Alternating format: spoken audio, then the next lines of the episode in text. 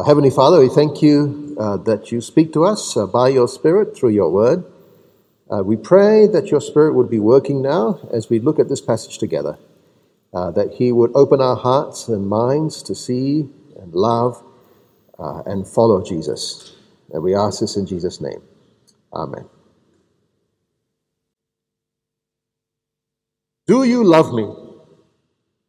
Do you love me?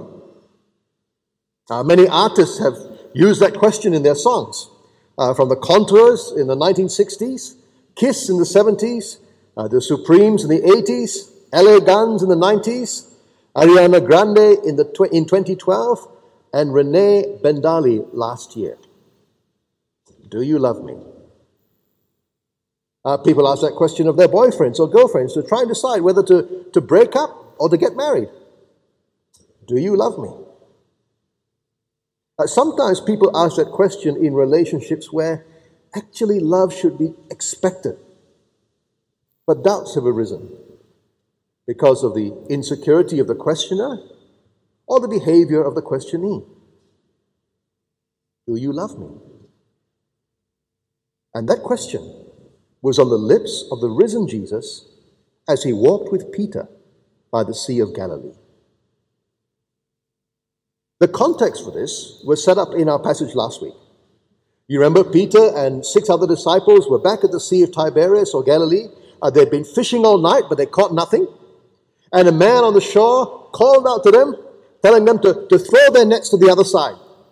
And when they did, there were so many fish, they had trouble hauling in the net. And that's something that's very similar to what happened early on in Jesus' ministry.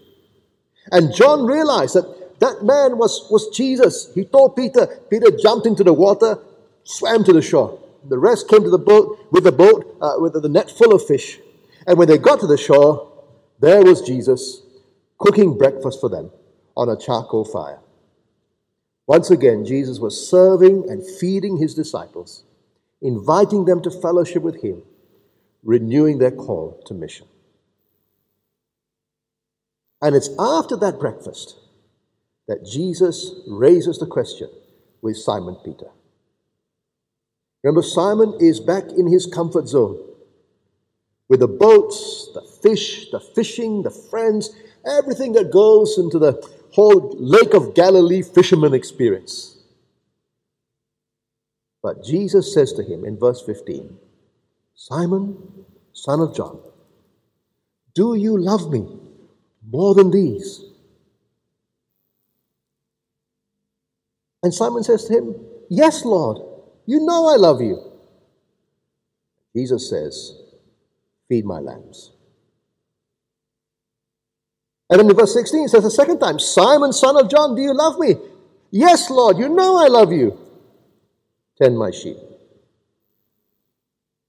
And then he says to him a third time in verse 17, Simon, son of John, do you love me? And Peter's grieved because he says to him a third time, Do you love me? And he says, Lord, you know everything. You know I love you. And Jesus says to him, Feed my sheep. Now, why is Jesus doing this? Why is he asking him this question? Not once, not twice, three times. Uh, he can't be insecure about Peter's love, right? Because the, the risen Christ is not insecure about anything. And anyway, as Peter pointed out, he already knows everything. Which means he must be asking for Peter's sake, not his own. Well, back in chapter 18, near another charcoal fire, Peter had denied Jesus three times, just as Jesus had predicted. And for every time Peter denied Jesus, Jesus now gives him an opportunity to express his love. For every time Peter denied Jesus, Jesus recommissions him to lead his people. Jesus is restoring Peter. He's given his disciples a miraculous catch of fish, like he did when he first called them, taking them back to the beginning of, of their ministry. And now he's giving Peter, who failed him, a fresh start. Have you ever denied Jesus? By your words or your actions, have you shown like yourself to be, to be ashamed of him? Are you sorry now? You want another chance? Jesus brought Peter back to the beginning and gave him a chance to start all over. Because that's what Jesus is like. He's merciful and gracious. He was gracious to Peter even after he disowned him. And he is merciful to weak sinners like you and me. He can restore us. We may have failed him in the past, but he can use us once again. But before Jesus commissions Peter, there's one thing he wants him to declare Do you love me? Do you love me? And friends, that's so crucial, isn't it? Jesus doesn't say to Peter, okay, have you understood now how I fulfill the Old Testament scriptures and how it all works? Now, he doesn't say that, but, but, but mind you, the risen Christ spent considerable time with his disciples teaching them that, doesn't he? It's so important. But in the end, that's not what Jesus asks. He doesn't ask Peter about his abilities, his theology, his goals for ministry. No. Again, those things are really important. Don't get me wrong. But they lead up to the big question at the end of it all Do you love me? Jesus doesn't even ask Peter how he intends to make sure those denial incidents never happen again. What he wants to know is Do you love me? Do you love Jesus? Our friends, we at St. Mary's emphasize the Bible, and rightly so. It is right that we stress the, the study and exposition of Scripture. But knowing the Bible well, that's, that's a means to an end, not the end itself. Right? We're not trying to help people know a lot of Bible trivia. We want to know the Bible well so that we know Jesus well so that we know Jesus better and love him more. We want to be careful about false teaching, and it's right that we're discerning because we want to get it right when it comes to knowing Jesus. We want to love the correct Jesus. We want to understand God's word and obey it rightly, to express our love rightly to Jesus. Our knowledge is important, but if we have all faith, all knowledge, all, and have not love, then we are nothing. We are keen to do evangelism. We want to bring the gospel to people who don't yet know Jesus. That's why God Explored program started today. We want to tell the world that Jesus is Lord, that He died for our sins, that He rose again. We want to see people coming into His kingdom. Why? Because we love St. Mary's? No, because we love Jesus. That's why. And we must never, never, never lose sight of that. We must never lose our love for Jesus, because if we do, then we are simply activists. Everybody has a cause. Our cause will be simply to promote our church, our denomination, our group, or, or whatever. But, friends, we don't work for a cause, we work for a king. We serve our king because we love our king. And we love our King because He first loved us. He loved us so much that He died for us. He took our sins to the cross to rescue us. Whatever we do, we do for Jesus. And we do it because we love Him. Do you love Jesus? And if you love Jesus, and how do you express it? How can we express it verbally? You say, Lord, I love you. That's, that's what Peter did. That's good. That's not enough, is it? Earlier on in John's Gospel, Jesus said, If you love me, you will keep my commandments. For Peter here, the command is to be a shepherd among God's people, to feed Christ's sheep. What about us?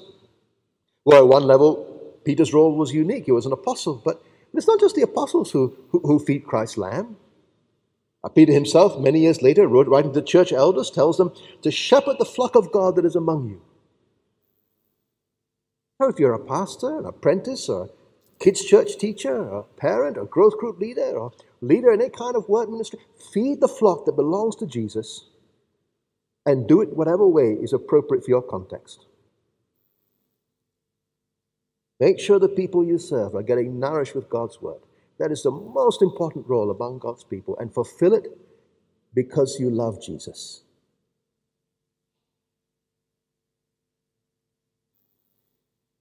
And the rest of us who are leaders in that particular area, well, our love for Jesus is still shown in how we treat God's people. The Apostle John says in his epistle that if we claim to love God and hate our brothers, we are liars. We will love God's people. We will serve God's people. We will work together with God's people to promote the gospel and to show his love to others. And we will do that because we love Jesus. And so, loving Jesus means following Jesus and serving his people. And following Jesus costs. You don't love, you don't really love someone if you're not prepared to make any sacrifices for them. And, and so, charging Peter to feed his sheep, Jesus warns him about what it would mean for him to take up this responsibility. Verses 18 and 19. He says, Truly I say to you, when you were young, you used to dress yourself, walk wherever you wanted. When you're old, you'll stretch out your hands, and another will dress you and carry you where you do not want to go. Might be a little bit cryptic to us, but John explains it. He says in verse 19, He said this to show by what kind of death he was to glorify God. Peter, like his master, would be martyred. He would die the kind of death one wouldn't want to die. And yet, by his death, he would bring glory to God. Jesus died for Peter, Peter would die for Jesus. That's the cost of love. Now, Jesus tells all of us to be willing to give up our lives for him, doesn't he? But he doesn't normally tell people how they will die many years beforehand. Does he? Why do you think he tells Peter? Well, even if someone is forgiven for something, it doesn't necessarily mean that they can be put in the same position again. Right? That may not be loving or wise because their weakness has been exposed. And remember, Peter has denied his Lord. So even if Jesus forgives him, what's to say he won't do it again? Can he be trusted with leadership among God's people?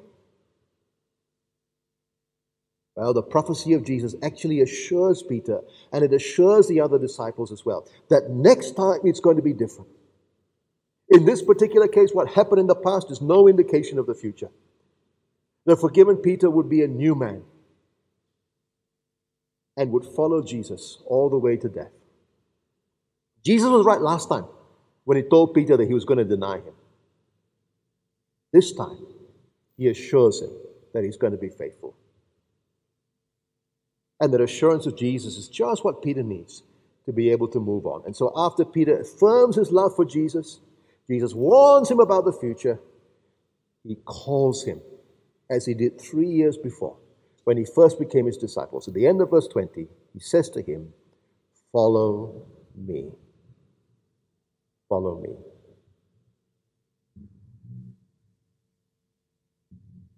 What does Peter do? Well, it's actually a little bit comical, really. Uh, Jesus is having this really serious talk about with Peter about his future death, uh, challenging him once again to, to leave the life of fishing and to follow him. And then in verse 21, Peter turns and sees John, and in verse 22, uh, uh, he turns and sees John and he says, Lord, what about this man? What about this man? It's, it's like when you have little kids, isn't it? Right? You tell one kid to go to bed at 8 p.m., and what will he do? He will point to his sister and say, What about her? Uh, why do I have to go to bed at 8 p.m. if my older sister gets to stay up until 10? What do you tell your son when he asks you that question? What do you ask? What do your parents say to you? when you said that to them not that many years ago. She's older. She needs less sleep. She had a rest today. She's an afternoon school, doesn't need to wake up so early. She doesn't have an exam tomorrow. But suppose you were the father and you couldn't really explain to your son all the different reasons and all the situation why that your daughter is a different position from her, either because he's too young to understand or something confidential between uh, you and her, or you really felt it's none of his business, what would you say?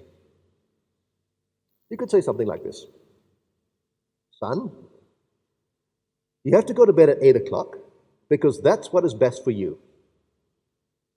As far as your sister's concerned, that's a completely different story, has nothing to do with you. Even if I wanted her to stay up until midnight, that's entirely between me and her.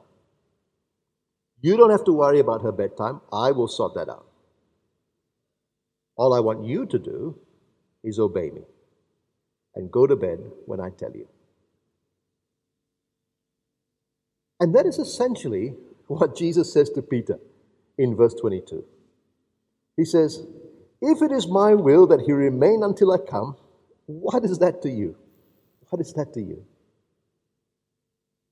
The brotherly competition that we've seen in the narrative between Peter and John these last few weeks is resolved in the end here by Jesus basically telling Peter to mind his own business. And then he patiently and graciously repeats his call to Peter again and says, You follow me. You follow me. And friends, there are ways that God treats us together corporately. But there are also ways in which God treats us individually. Uh, his plan for my life is different from His plan for your life. Of course, His overall plan for us is the same that we should glorify God by becoming more and more like Christ. But the details, how we get from here to there, they're different. And we mustn't compare how He treats us with how He treats other people. Now, this is something I cannot emphasize enough because all the time we, we're just so prone to looking at each other. Right? We look at the other person and say, How come this person seems to have it so easy when I struggle so hard? How come the road of discipleship seems to involve so much more sacrifice for me than for my brother over there? Why is my sister over there is given so many gifts I'm not? How can she can do that? I can't. What's that to you? Jesus says. What's that to you? Don't compare yourself to others. Your job is to grow and more and more like me in character from where you are. Your job is to love and serve me by loving and serving others. With the gifts and opportunities that I have given you. Don't look at other people, look at me. You follow me.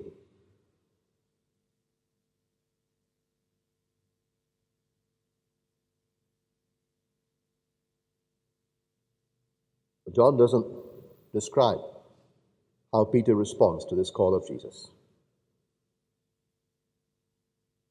Other parts of the New Testament tell us that he went on to become a great leader in the early church who faithfully and courageously preached the gospel. John doesn't tell us, he leaves it open. And by doing so, he causes us to reflect on, on Jesus' call for ourselves. And so I wonder if there's anyone here or anyone watching this online who needs to hear that call all over again. Maybe you heard Jesus call you many years ago and you followed him. But somehow or other, like Peter, you lost your way. Maybe you made some bad decisions. Maybe the cost got too high. Maybe you looked at other Christians and got disillusioned. Maybe you just drifted. But today you know that Jesus is risen. You know that He loves you and that He died for you. And you know deep down inside that you still love Him. And Jesus calls you like He called Peter. He warns you that it won't be easy, that following Him will be tough, that you'll endure difficulty and suffering and persecution that you won't want to face, and that you can't look at other people and say, What about Him, Lord? But Jesus will keep you as you walk with Him on your path not anyone else's. And along that road that He set for you, He will be with you. And through whatever you go through, the good times as well as the pain, you bring glory to God because you love Him. Jesus loves you. He warns you of the cost, and He says to you again, like He said to you all those years ago, Follow me. Will you, like Peter, follow Jesus once again? And in doing so, will you serve his people?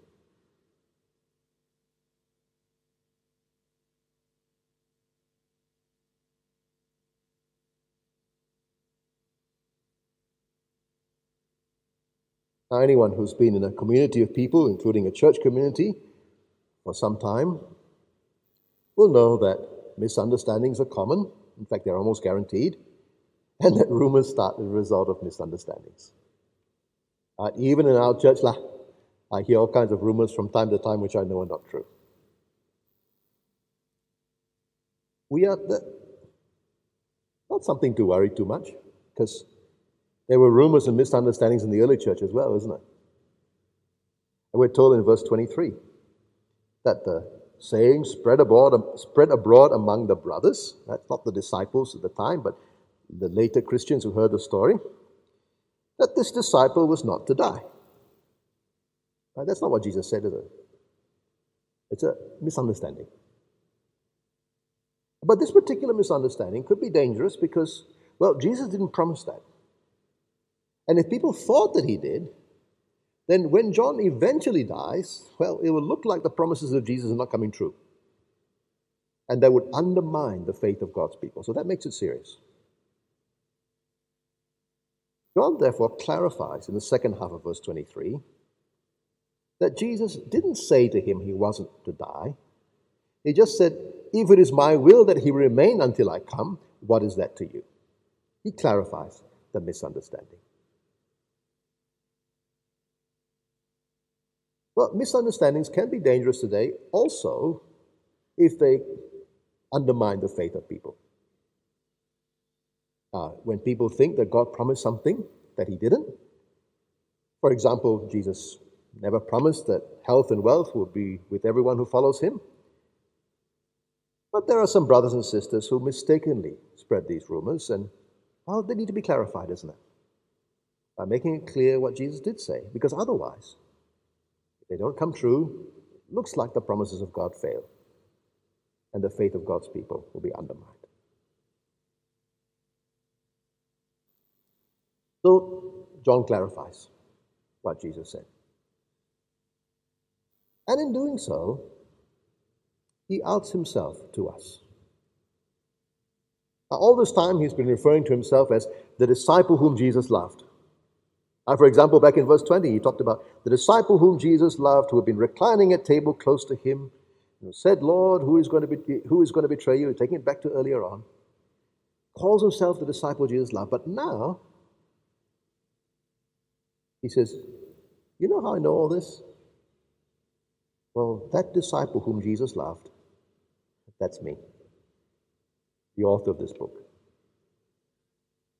This, verse 24, is the disciple who is bearing witness about these things, who has written these things, and we know that his testimony is true. In this, in this book, he's bearing witness to the things that he has seen, he has touched, he has heard, bearing witness to Jesus himself. And his witness is true, it's authoritative.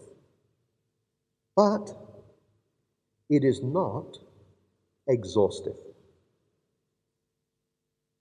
John has not told us everything about Jesus. He says very clearly in verse 25 there are many other things that Jesus did. Were every one of them to be written, I suppose that the world itself could not contain the books that would be written. Right? There's, we can't communicate everything there is to know about anyone, let alone the eternal Son of God. We can't know everything about everyone. But we know enough to love and trust some people and not to trust others. John's gospel tells us everything we need in order to believe in Jesus, to trust Him, and to have eternal life.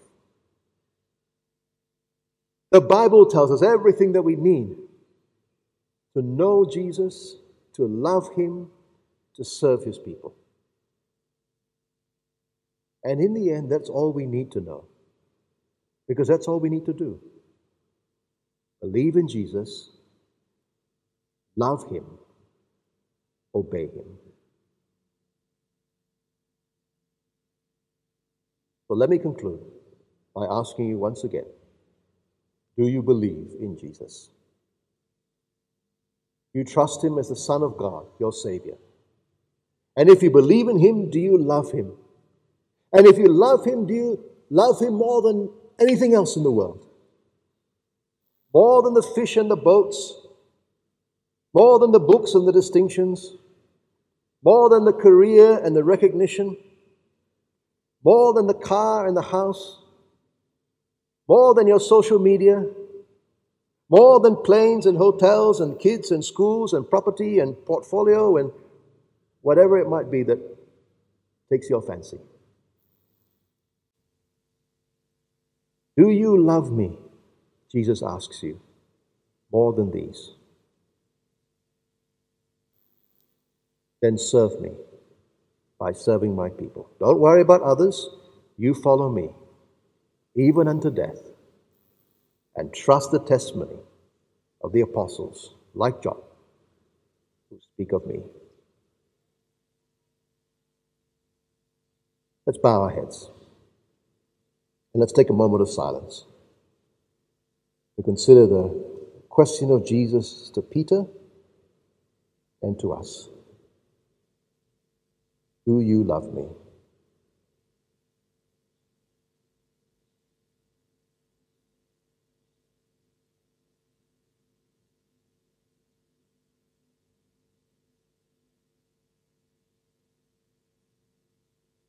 Let us consider the command of Jesus so much as it applies to us. Feed my sheep.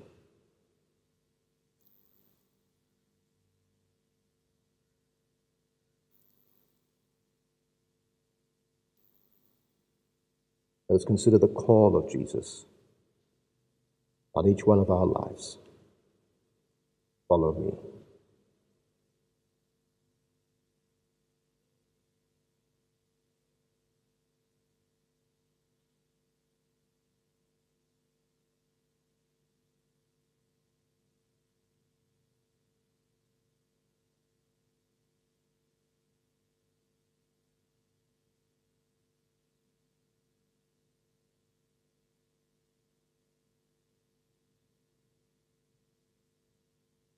We read to you the lyrics of a hymn that was sung here this morning. Hark, my soul, it is the Lord. Is thy Saviour, hear his word. Jesus speaks and speaks to thee. Say, poor sinner, loves thou me? And the answer, Lord, it is my chief complaint that my love is weak and faint. Yet I love thee and adore. Oh, for grace to love thee more.